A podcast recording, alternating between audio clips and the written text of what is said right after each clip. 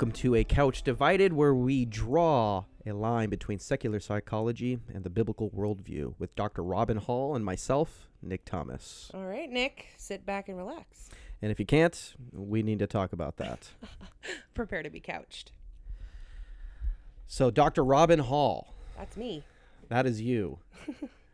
So, uh, doctor, what uh, what uh, what is your doctor in? What is your doctorate in? Are, are you a medical doctor? Can you work on me? Um, I mean, I could, but you probably wouldn't want me to. Why would I want you to? At least not in the surgical sense. So, uh, my doctorate is in clinical psychology. You're right. I don't want you to work on me. Well, Nick, you shouldn't be doing this podcast with me then. Right. I intend for both of us to work on each other.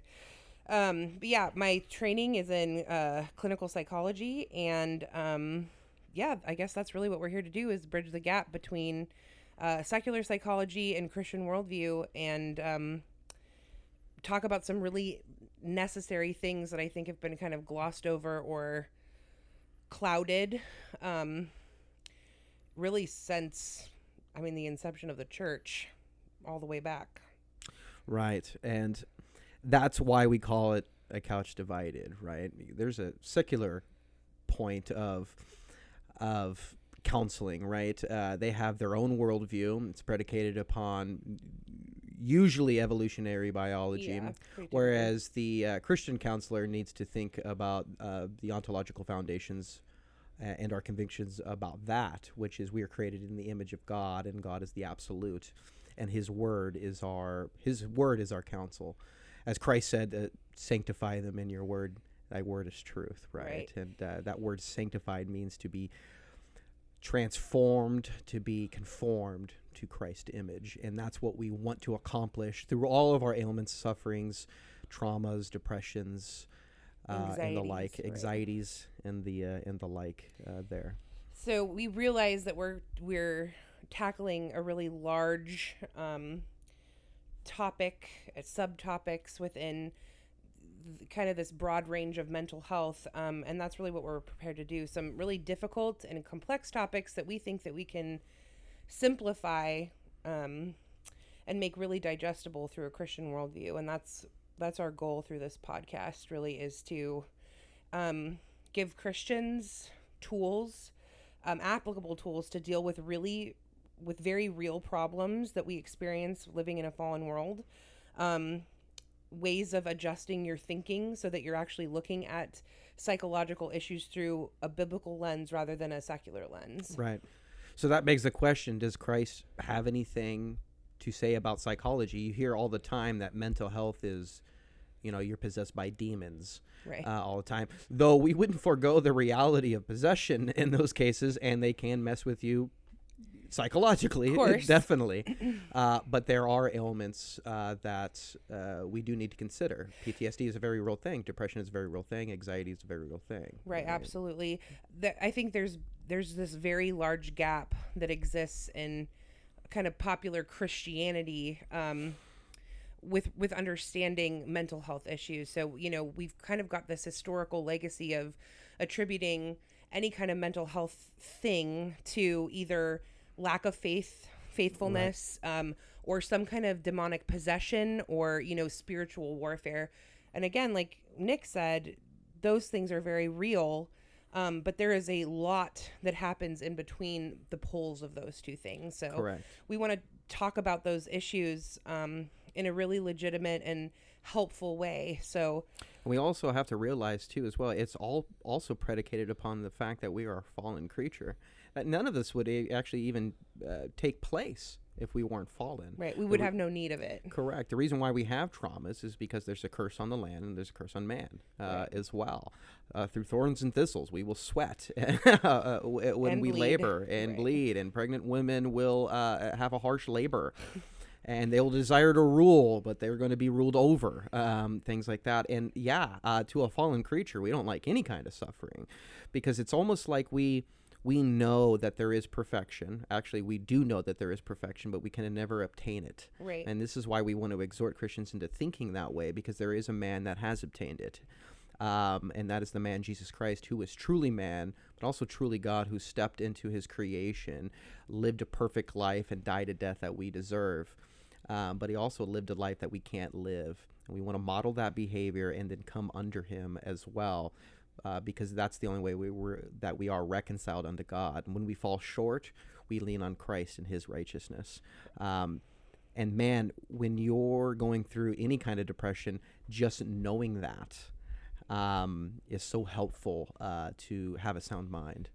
So, right. Um, Today, we're going to talk about, and we're going to be doing a, a lengthy series on, well, you probably already guessed it, but it's going to be the coronavirus, right? And that's that that is the staple mark of twenty twenty. Right. And so when twenty years from now, and somebody asks you, man, you know, what was it like twenty years ago? And some young person asks, you're going to think about COVID, mm-hmm. and you're going to think about all the different reactions from the political side to the mental health side too as well. And to see actually how much uh, our world influences our own minds and hearts. Right. So, yeah, we thought, like, I mean, considering the current cultural, political, pandemic climate that we're in, what better place to start our podcast than with COVID nineteen and the psychological kind of repercussions of everything that's gone on as a response to uh, this pandemic. Um, we, for... For anybody that's interested in more of like our credentialing, we're going to have all that stuff available for you um, online through Facebook and Instagram, um, and then ultimately a, a website, A Couch Divided, whatever it ends up being, couch divided dot com. If the Lord sure. provides us a, a, website, a website, it'll be so. that. um, but right now it's grassroots, and so what you're hearing is grassroots. Uh, and every good podcast has a grassroots movement, yes. a grassroots movement. So um, we're we're starting off in the ghetto, and hopefully we'll be, you know, in the hills, uh, right? Moving from the valleys to the to the hilltops at right, some point, right? Um. So yeah. So Nick, actually, before we jump in, why don't you tell us a little bit about you and what brings you? That's the last thing the audience needs to hear about. No, they really want to know. That's why I'm here. They want to know who you, you are. You need to counsel me, and then I can get it. No, I'm just kidding. My name is Nick Thomas. I actually uh, became a Christian about four and a half years ago. Um, I was a drug addicted, sex, di- uh, sex addicted, failed stand-up comedian. So if you really want to know about why, then that's, you know, uh, you know, what's, you know, what's wrong with Nick? That's why.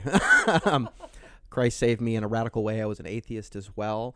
Um, you know, uh, my conversion was very powerful.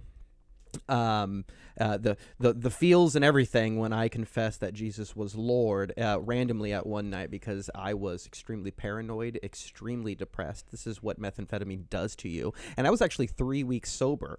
And so science actually shows you that you keep that paranoia if you haven't learned what it is. Um, and, um, I, uh, I thought everybody was out to get me. And even so, I'm, I, I couldn't, I couldn't believe after three weeks of even being sober, I was still exhibiting um, symptoms of paranoia and just thought the world was get me, uh, was out to get me. This is because that was a trauma that was produced in my brain in inside of drug addiction. Well, it's so, so funny too, because I think like one of the things that addicts or when people are operating within addiction and they don't realize is that three weeks really isn't that long, especially if we're going to like... Seems like a lifetime when you're recovering, man. Dude, absolutely. Um, but it's like when you ratio out like, oh, this is I've been using for however many years yeah, and the time. Level of drug use that that was going on. Oh, and now I've been sober for three weeks. Why aren't I perfectly yeah, all right yeah. again? Why, you know? Why am I not all right? Why am I crying randomly at a Lifetime show? This why is crazy. Why am I still paranoid? You know? um, so but, uh, you know, I, and it was there was a lot of pressure uh, on there. There was a trauma in my mind uh, in, uh, that was stapled um, in my mind without going into technical science terms and why that is.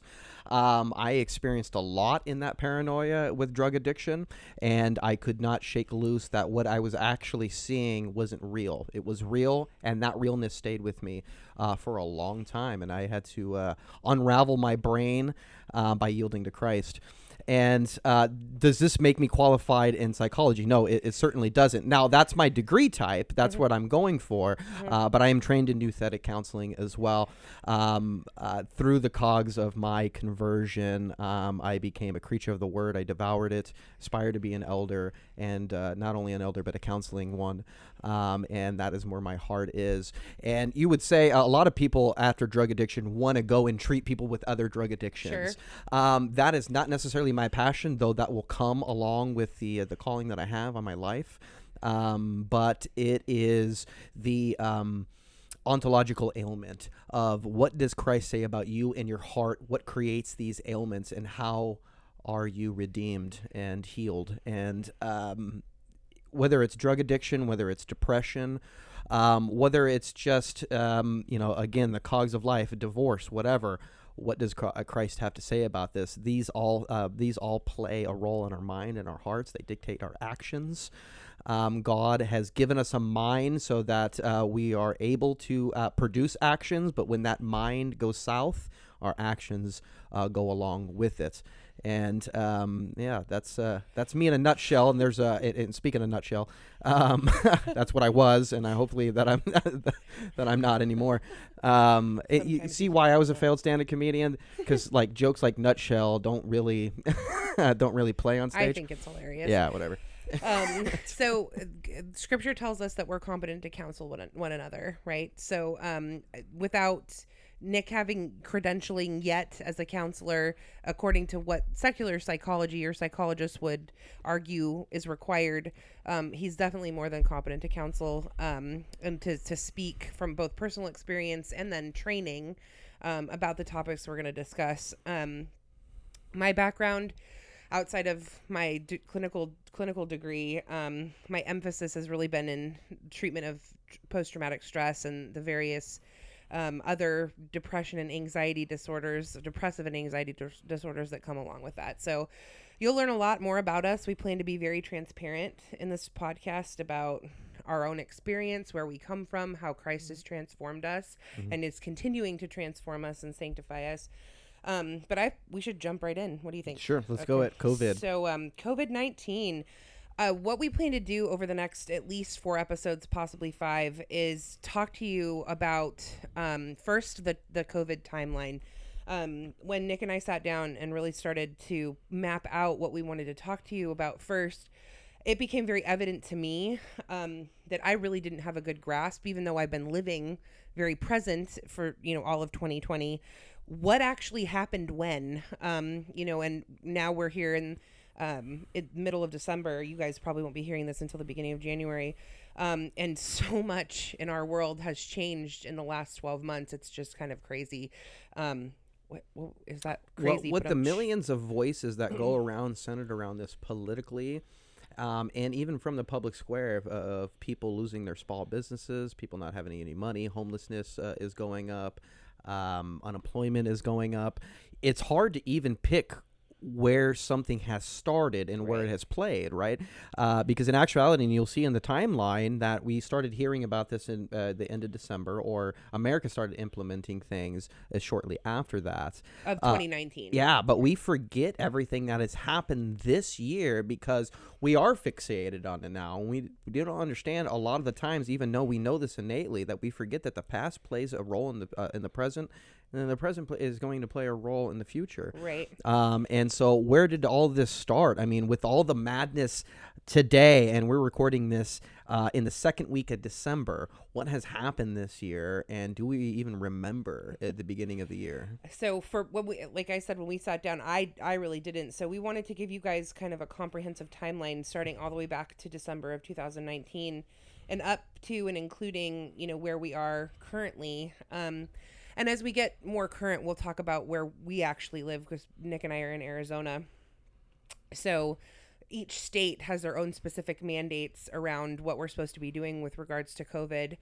Um, it, I know Arizona is a little bit different than places like California. So, um, yeah, right. We didn't have a harsh Gestapo-like lockdown, but we did experience, uh, along with the rest of the nation, shutting down of businesses, and we all had to adjust accordingly, right. uh, kind of like that. Uh, now, towards the end of the year, everything seems to be open. If somebody wants to lock down, it's c- kind of their prerogative. Uh, there is mandates with capacity uh, and things like that. Uh, we heard a lot of essential talk, a lot of non-essential talk, like what is essential businesses, what is a non-essential businesses. We learned that that was actually a category, uh, the way of thinking. working. But then once somebody starts a small business, we forgo the fact that, well, it is essential to them. Um, and that's their businesses, and that is their uh, their life, and we just took it away from them.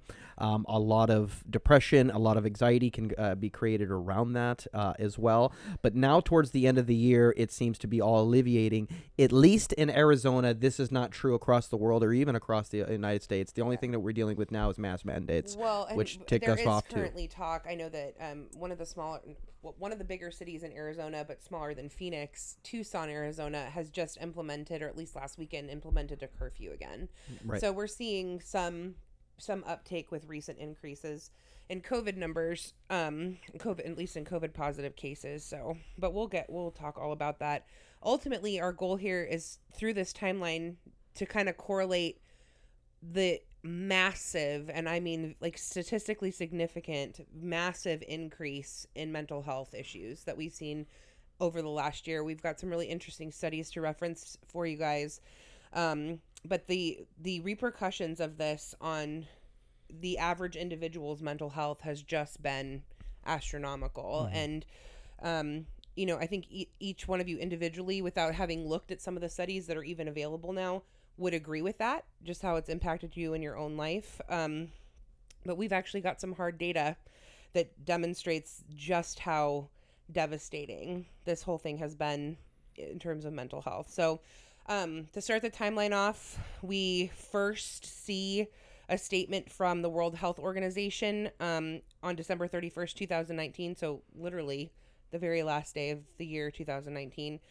Um, so they They put out a statement from Wuhan in the People's Republic of China, um, their M- Municipal Health Commission's website, that there was a viral f- uh, pneumonia phenomenon occurring within Wuhan, China. Do you remember hearing about it in December, Nick? No, um, I remember. I remember maps on the T V and saying, "Oh, this is this is what's going on in China," kind of thing. Is, yeah. yeah, but then my my mind harkened back to the past once again, when we had the Zika virus or the H one N one and all those. You remember Mad Cow in ninety in the nineties? Yeah. I remember that, and I remember. I remember it coming and people were concerned, but I also remember it being the butt of a joke uh, as well. Rather and not that, that, quickly, yeah. And this is not to say that uh, we should take these things as a joke, but it just it does show you the mind frame of of at least contemporary Americans at the time of how they viewed these things, because lockdowns and things like that were not even a possibility uh, here, at least in North America, that uh, that you would actually do that just because there is um, a pandemic or an epidemic of, of some sort. Uh, today, it's a it's a little different. Right. So. I mean, at least the, the public was made aware to, aware of. I would have to go back and actually look at some of the policy or the discussions that were had around things like Zika and um, uh, H one N one. Was that the swine flu? Something like that. Okay. Um, anyway, so December thirty-first, twenty nineteen. We're not going to get into all. Everybody knows where the term COVID nineteen comes from. nineteen is two thousand nineteen. So we've got our first official statement from the World Health Organization, the very last day of the year, New Year's Eve, two thousand nineteen. So January fifth, twenty twenty, so we're now five days into the new year, the um, World Health Organization, or W H O, issues its first disease outbreak news report. Um, and this was the first report that contained information about the number of cases and their clinical status, details about Wuhan's response measures, and then a risk assessment and, and advice from the W H O, from World Health Organization, on public health measures. So that's pretty quick. I mean, we're seeing... Yeah, from December thirty-first to December fifth, we have news of a novel coronavirus, and then we have news of an outbreak now. So right. Well, I, we're actually... Yeah, so we're actually not... We it, it isn't until January ninth that we even call it coronavirus. Yeah. So, um, but we know there's some... We have whisperings, right? Soft whisperings. Yeah, but before of, they called it a viral pneumonia, pneumonia. and and, and so now we know it's, something's happening, but we hadn't uh, directly attributed it to a coronavirus. And, and it's important to understand that uh, the coronavirus or coronavirus it's been around for a long time. This is just a particular coronavirus right. um, that has been one. found in in, in twenty nineteen. Right. So when they were talking about viral pneumonia. Uh, uh, uh, Pneumonia, pneumonia, like it, it's spelled pneumonia, and I don't yeah. even get English. Uh, so you know, uh, viral pneumonia. Um, they understood it to be a, a corona strand, I guess, if you want to say it that way, uh, but not um, not in itself a novel separated from uh, from all the others. From any previously yeah. identified coronavirus. Right, so. And that's why they called it the novel coronavirus. So we officially call it a novel coronavirus on the ninth of January, and on January eleventh, we have our first reported death from the virus, again, in Wuhan, China. Mm. Um, the thirteenth of January, we have our first reported case of imported coronavirus um, in Thailand. So this is the first case that we have documented outside of Wuhan, China. And that's, and I, again, I, it seem it, it seems fast, but it really isn't. I mean, you almost would expect to see it even quicker, like same day, uh, and who knows when it was contracted, but you've got people traveling in and out of China constantly. Yeah. So uh, in a mere two weeks after a report of a, a viral pneumonia, um, you have the first death of what has been now identified as a novel coronavirus. Right. And so they understood it to be a viral pneumonia. Why? Because it does have similar symptoms of a viral pneumonia. And in fact, uh, very consistent symptoms of a viral pneumonia. Uh, but that's neither here or there. Now they have a separate disease. Now, two weeks later after the first report, you have one death. Right. Uh, that was reported. Our first official death, right? And that's actually when th- it started making news, too, as well. Now, a lot of the uh, diseases have started in China um, um, o- over the past years, and we recognize this, too, as well. It wasn't anything new to us when we saw it. Uh, there's always been news reported on, on, on, on new viruses that are spreading and that are affecting people, and then people are dying from it. We've seen this in the past.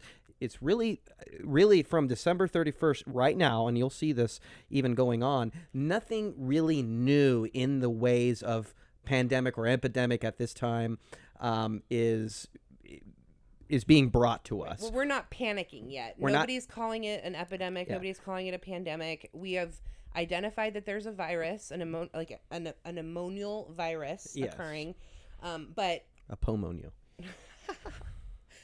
There's that stand-up comedian again. uh, we recognize that, that this is happening, but we are not calling it. It's not. It hasn't grown in, in remote. It has not grown remotely to uh, like pandemic epidemic proportions. So January fourteenth, and um, I'm going to read specifically from the World Health Organization. They have this this nifty timeline that you can look up online and actually see. Um, political, scientific, um, media, different like goal signposts mm-hmm. throughout the last year. Um, so they they held a press conference, um, and this was one of the first things that they said about the virus. Um, and it's so interesting to me because we've watched this morph and change, and there's so much bad, good science around this. Nobody can agree. Um, but the, in this first press briefing they held that, and this was based on their experience with the respiratory pathogens that they're associating with corona, the coronavirus and other respiratory ailments like pneumonia, that the potential for human to human transmission within the forty-one confirmed cases within China. So this is what they have to say about that, that it's certainly possible that there is limited human-to-human transmission. So that's January fourteenth. So now from December thirty-first, from a, a, a viral pneumonia outbreak to uh, a death report of the thirteenth, and then uh, a conclusion of that uh, on the fourteenth saying there is limited human-to-human right. transmission. So you see the, the start of it. You see where they're beginning with it, and if you're listening to us now, you know where they ended with it, but let's, let's fill in the gaps. So the W H O actually tweets... that part of their preliminary investigation, or mm-hmm. part of the preliminary investigation by Chinese authorities is saying that there has been found, listen to this, no clear evidence of human-to-human transmission, which seems absolutely ludicrous considering what's happened to our world economy in essentially like the propaganda that like would come later through the timeline, which is you can't even be within six feet of each other, right? Because if you are, you're going to pass, whether you're asymptomatic or not, this deadly disease onto everybody. Yeah, and this is you. predicated upon the fact that you will get it, one hundred percent will right. get it. And if that doesn't create fear in somebody, then I don't know what right. else. So we will. went. So so again, January fourteenth, twenty twenty, the W H O is saying there is no clear evidence of human-to-human transmission. Right. And we have to understand, on January fourteenth, there hasn't been a lot of studies or tests done. Right. So we can give them the benefit of the doubt on here that they don't know. Right. Uh, but there's they, been an evolution exactly. since this point. Now, they do know what a coronavirus is, and they also know what a viral pneumonia is, too, as well. So one can come to the conclusion that if you're sick, you can spread it. Right, um, they're drawing inference on what they right. like, what you know, what they know already about respiratory pathogens. Um, so, but this is it's important for us to stress this because the organizations that we are looking to to give us information about this, they have changed their minds from the beginning. So many times. So it's like if you're taking what these like the C D C, the World Health Organization, what they say is gospel truth, you've got the wrong gospel. Right. And so, you know, their empirical evidences um, are not perfect. They even claim that they're not perfect. And at this point, we're basing it off, as of January, what did I say, the fourteenth? As of January fourteenth, forty-one confirmed cases in the People's Republic. So an extremely small sample size. Yeah. And we'll go further into God's law and what he would say something about this. But let's continue down the line um, and then start to slice this up with the word. Okay, so let's see. We've got January nineteenth, um, the Western Pacific Regional Office, which is a, a, de- a department within the World Health Organization, tweeted that according to latest information, um, there was evidence of limited to lim- limited human-to-human transmission. So that's that's the W H O organization, excuse me, the World Health Organization, confirming what Chinese investigators were claiming on the fourteenth. Yes. Essentially. Um, so January twentieth and twenty-first, twenty twenty, first mission to Wuhan um, by the World Health Organization. And so individuals from W H O met with public officials to learn about the response to the cluster of uh, novel coronavirus cases. So we're what, twenty-one days now, twenty-two days essentially in from first learning about the phenomenon. And now we've got our first team going to Wuhan to kind of collaborate with um, Chinese physicians. Yeah. And so we have the, from the fourteenth, uh, it is certainly possible that there is limited human to human contact. But from the fir- uh, f- uh, the fourteenth now uh, to the twenty-first, um, they're saying at least some human to human transmission, right, and that infections among healthcare workers strengthen the evidence for this. Now, if you're dealing with any virus disease, this is the conclusion that you come up to, right? Because this is there's a reason why doctors wear masks, right, and things like that is because they know that the potential, because they're working so close to somebody that is infected, they need to have these kinds right. of things. Who and that's the key word, because they're working with somebody infected. But go right. on, yeah. So um, as of January twenty-first, we have our first confirmed case of coronavirus in the United States, and that was in Washington State. um.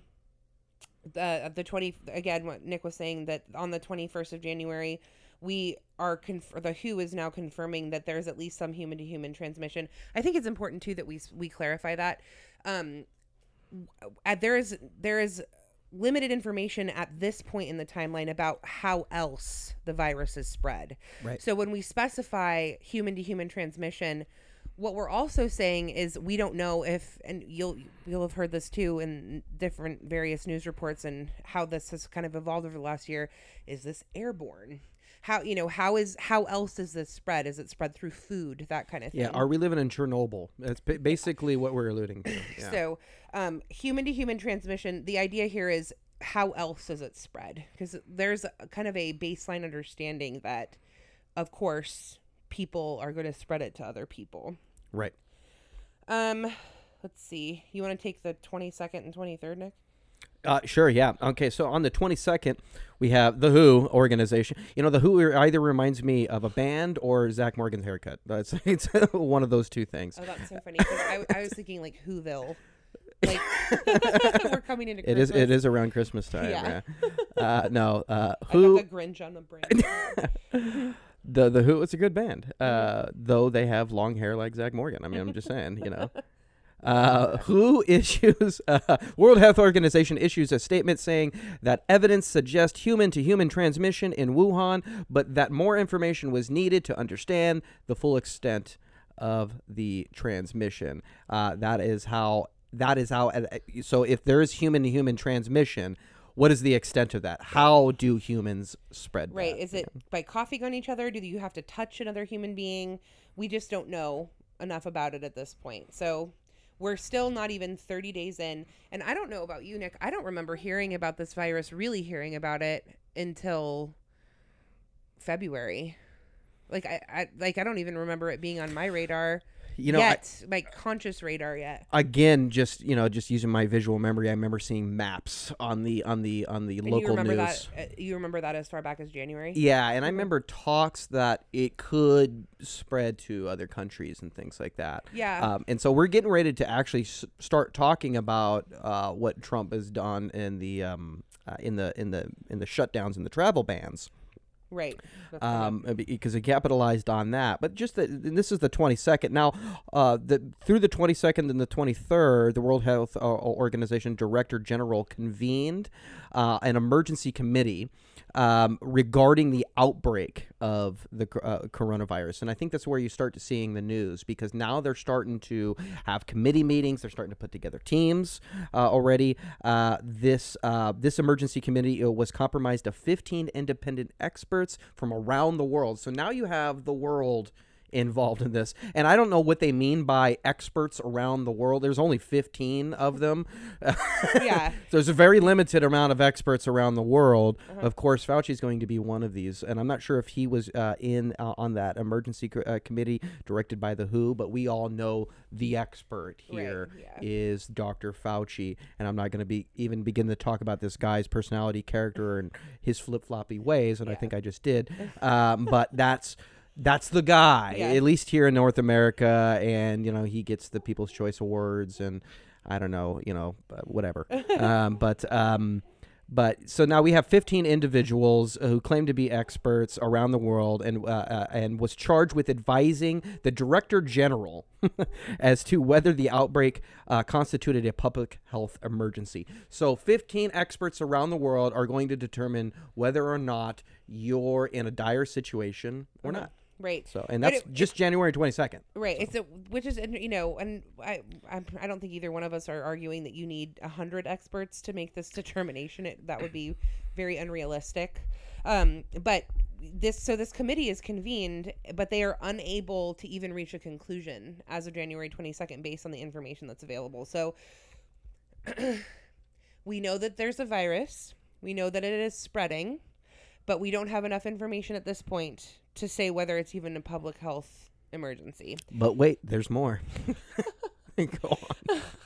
Um, so as of January twenty-fourth, twenty twenty, France reports its first three cases of the novel coronavirus. January twenty-second, Arizona reports its first confirmed, its first confirmed case. I, I remember that day, too, as well. I was sitting in class, and it would it came at, like, A S U. Somebody had it over in A S U or something like that. Oh, and really? The my professor um, um, pulled their kid out of school. Like, imagine being in college and all of a sudden your mom goes, you got to come home. like, like you, you just graduated high school. You're living in a dorm. You're free from your mom. And she goes, come back home or what? You're grounded, I guess. I mean, so yeah. we're joking about it, but that's actually happened again because the you, like Arizona State University specifically had opened up a little bit Um, once the new semester started in August, and now we're seeing parents remove their their students again from and universities. This is also where I started seeing a little bit more public talk. If anybody who knows me, I love cigars, and I go and I attend a cigar lounge. And I remember talking to the waitress there, and she could not. All, all of a sudden, you know, this is January twenty-sixth. She goes, oh, have you seen that movie Contagion? And, and I'm like, yeah. I was like, I don't know if Matt Damon has anything to do with the coronavirus other than bad acting. But I'm just sorry. I actually like Matt Damon, but it's is just Matt you know. Damon in Contagion?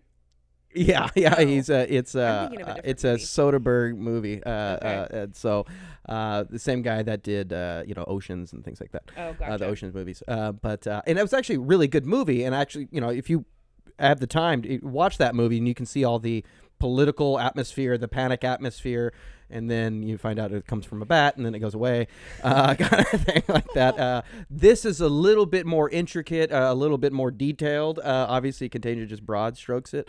Uh, but I remember now my first experience with public panic, and it was that waitress. You know oh, what okay. I mean? And that was all the way back in January. That was January twenty-sixth. Okay. Interesting. Um, so uh, I was in the middle of planning my wedding at this yeah, point last year. Um, so I was a little distracted, which I probably makes me um, not the person to ask about what was immediately happening within the media at that point. Um, right. But I'm glad that you have that clear date memory, because I don't, like I said, I, I don't remember hearing, really hearing panic start to ensue about this until February. Yeah. And, you know, I remember speaking to, I mean, any chance to speak the word of God in there. And I'm like, no one is saying that you won't, don't want to be cautious, that you yeah. don't want to wash your hands, or that you are like, hey, what's going All on out here? All stuff you should have been doing beforehand. But her immediate way. thought was this: I learned something from Contagion and I should be worried. Yeah, I now, be worried. What does a Christian do in this time? I learned something about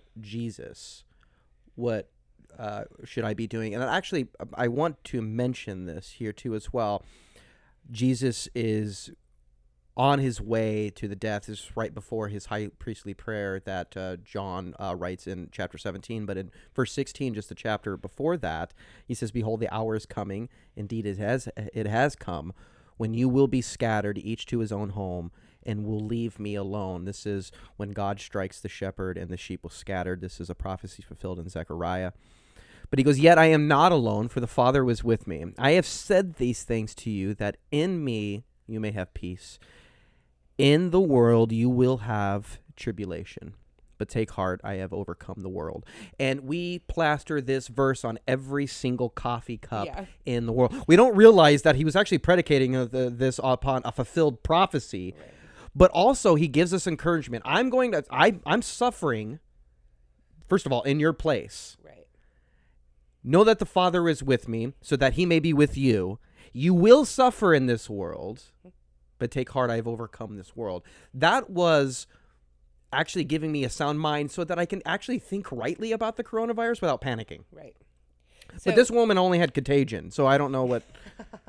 When your when your scripture is Contagion, like the actual scripture yeah, when Contagion, you're, you're in trouble. Yeah, when your word that you're trying to be sanctified is a bad Matt Damon movie, then uh, yeah. Um, okay, so um, January twenty-sixth, Arizona reports its first confirmed case. Nick has his conversation with the waitress at the cigar bar. Um, Is that what we want to put on the I, I think that's a good, that's, a, like, that's an all right like, signpost for us.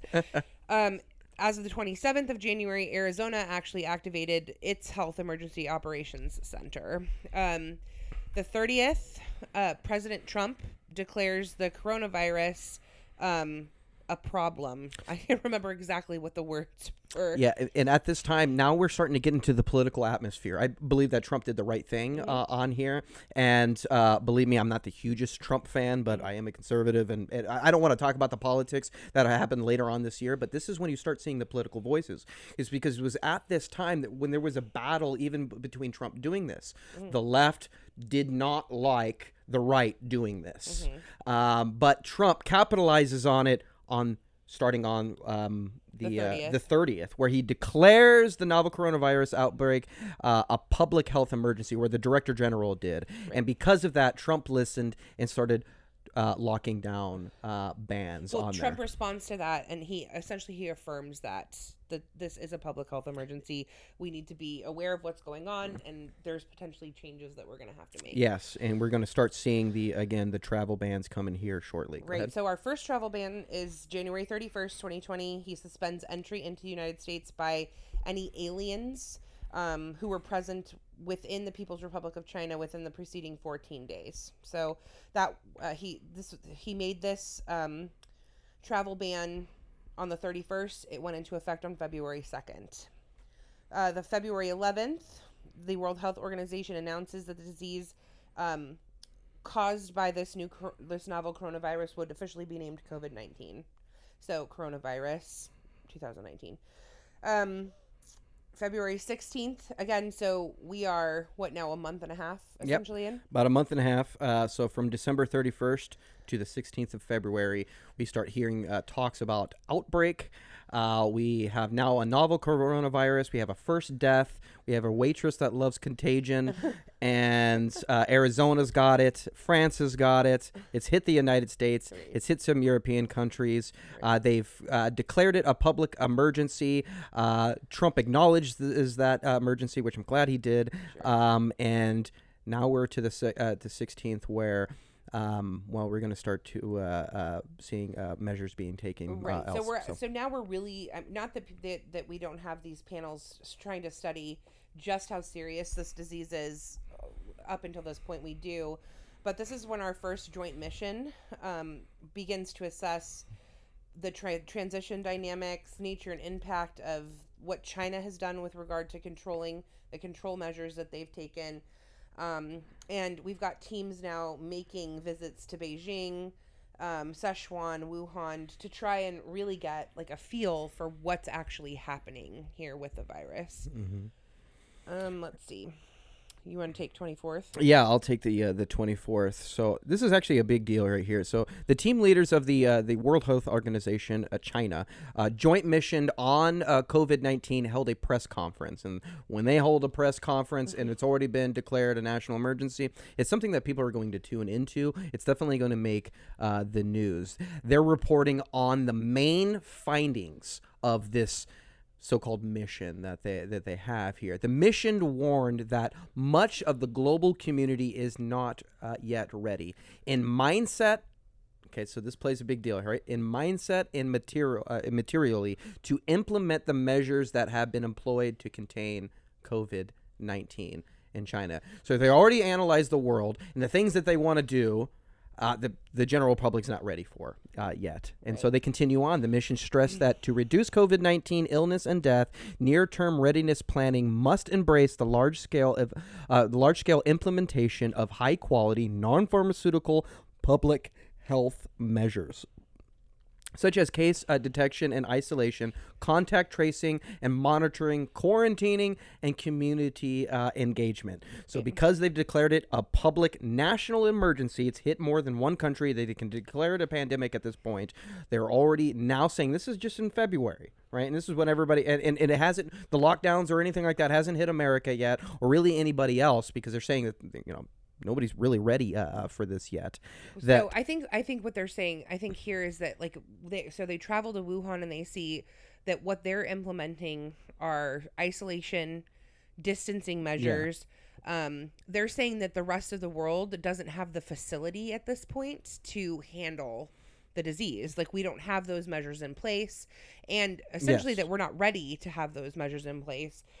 Um, yeah, we're not ready, and I mean. Strictly says right here, uh, much of the global community is not yet ready in mindset and materially. Right. So what you just what you just said is exactly the material uh, uh, part of that. Right. But then mindset, we're not ready for it. Right. Right. We're not ready for it. It's not that we can't handle it or anything like that. We're just like we're not ready. It right. just blindsided us. Right. It's uh, it's like a quarterback who did not see the blitz coming, kind of thing. Any sports reference you make, you're gonna have to explain to me. Yeah, I, I know. I, I mean, really... you know, and condemn me if I do. Enough pastors do it already. um, major recommendations were developed for the People's Republic of China. Uh, countries with uh, imported cases and or outbreaks of COVID nineteen, uh, uninfected uh, countries, the public uh, and the international community. For example, in, in addition uh, to the above, countries with imported cases and or outbreaks were recommended to immediately activate the highest level of national response management protocols to ensure that all of government and all of society approach uh, needed um, uh, have the approach needed to contain uh, COVID nineteen. Um, they declare that success was presented as uh, dependent on fast decision-making by top leaders. Remember, those top leaders are the fifteen independent uh, people they got for the community. Uh, so, uh, and I keep I keep poking in on that. Uh, you're right. That, you know, one hundred is too much. fifteen, I don't know where they pluck these guys out of. Operational uh, thoroughness uh, by public health systems and uh, societal engagement. So these top leaders are involved in that. Uh, in addition to the uh, to the mission press conference, uh, World Health uh, Organization published operational consideration for managing COVID nineteen cases and outbreaks on board ships following the outbreak of COVID nineteen during an international uh, voyage. So um, that's a lot to handle. You want to interpret that? Well, I mean, I think essentially here, um, what this press conference is saying is that the world isn't ready in mindset or material. We don't have the resources at hand to handle to handle this disease. Um, and that success was ultimately going to be predicated upon the world leaders, like pre- not not these fifteen people that were part of the original com- the the original team, but like President Trump, the Prime Minister in both Great Britain and Canada, like our world political leaders, to make fast decisions about how to handle the disease. Mm. And we, this is where we start to really see in the United States, anyway, um, a lot more of div- division occur between our bipartisan system, right, it, the it, left and the right. Uh, we see tr- criticism immediately towards the Trump administration for how they're handling it thus far. And again, we're not even two full months in, into this yet. Right. And this is really the political talk between uh, whether or not we want individual and sovereign um, uh, nations to make their own decisions, or do we want globalism, or do we want one defined voice that all... Um, uh, that everybody has to uh, react to.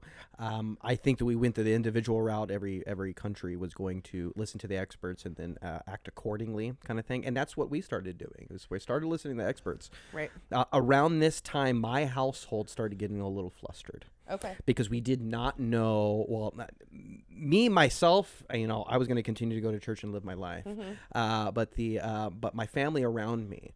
Um, had really tough time grasping whether or not they could even leave, right, or they should, uh, kind of thing. So I think it's really uh, important that we t- we talk about this, because so even in your personal life, mm-hmm. you're now dealing with the direct effects of panic, like the direct effects of panic.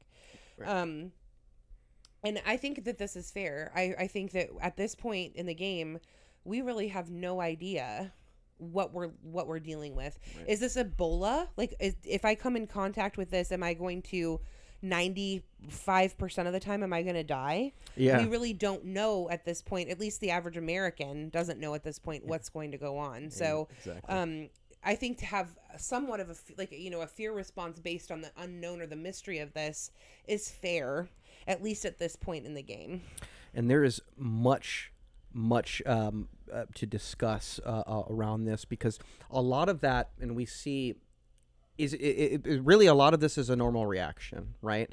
Um, maybe I'm not scared, but I do need to be cautious. And because I don't know what I'm looking at, I may be uh, cautious, overcautious, maybe, if if that's a, a fair thing. And then tensions start to get high, because when you determine in your own heart what you're going to do, and somebody goes, no, don't do that. Um, well, things start to get a little flustered. That's what was like uh, in my family, too, as well. And I'm okay. like, listen, listen, if you're healthy, go and live your life. Right. God has given you this life. Don't um, uh, transgress over anybody else and, and, and, and, and take what they have away from them, um, especially their sovereign freedom to live. Uh, but then also go ahead and determine in your heart what you want to do about this and follow it. And then if anything is done in, uh, not uh, done in faith, it is a sin um, uh, to that person. At this time, it's okay to think about such things. Sure. Whether or not, really, should I leave or not, uh, kind of thing. If you're healthy, go ahead and leave. If you're not, stay home. However, we don't know if it's, like like I said earlier, like you said, just Ebola. We don't know if this is Chernobyl. The, the average American at this point does not, um, really just doesn't understand what we're dealing with yet. So to have, you know, your individual households start to panic, I think makes some sense. Now, we're going to spend a lot more time in later part of this series discussing how, as a Christian, you don't ever have to go to that place of panic. Right. But I think that it's fair for us to say that, you know, general public at this point, not understanding what we're looking at, definitely incited some fear. Right. And and it's a good spot to wrap up um, right now. And we'll we'll continue dis- this discussion in the next podcast. Mm. But th- that's that's a good point to to leave off. Is it, is it now? How is this now at this time? If you can remember, how was this affecting your life? Predicated upon the information that you have. Right. And it, it, what does God's word say about this situation? And has it changed since um, uh, uh, since December? Does God's word change? Is your mentality changed? Right. How should you be handling this? What should you be considering regardless of what is going on? Right. Um, and so dwell on that before you start listening to the next podcast. What was it like for you at the beginning of twenty twenty right. as opposed to now? Right. Um, have you reconciled your actions uh, unto God? Uh, do you have uh, a sound mind and discipline uh, in Jesus as he exhorts Titus um, to do so? And uh, chapters one and two, uh, he keeps really reiterating that, uh, that standpoint of having self-control and discipline. Um, and so... We're going to wrap it up. Uh, thank you for listening to this first episode. Um, if uh, if you like it, please like and describe uh, and subscribe and, yeah. and share uh, and like and describe. Go ahead and describe it too as well. Like and subscribe and share. Um, yes, and tell your friends and family about us. We like we can't do this without you.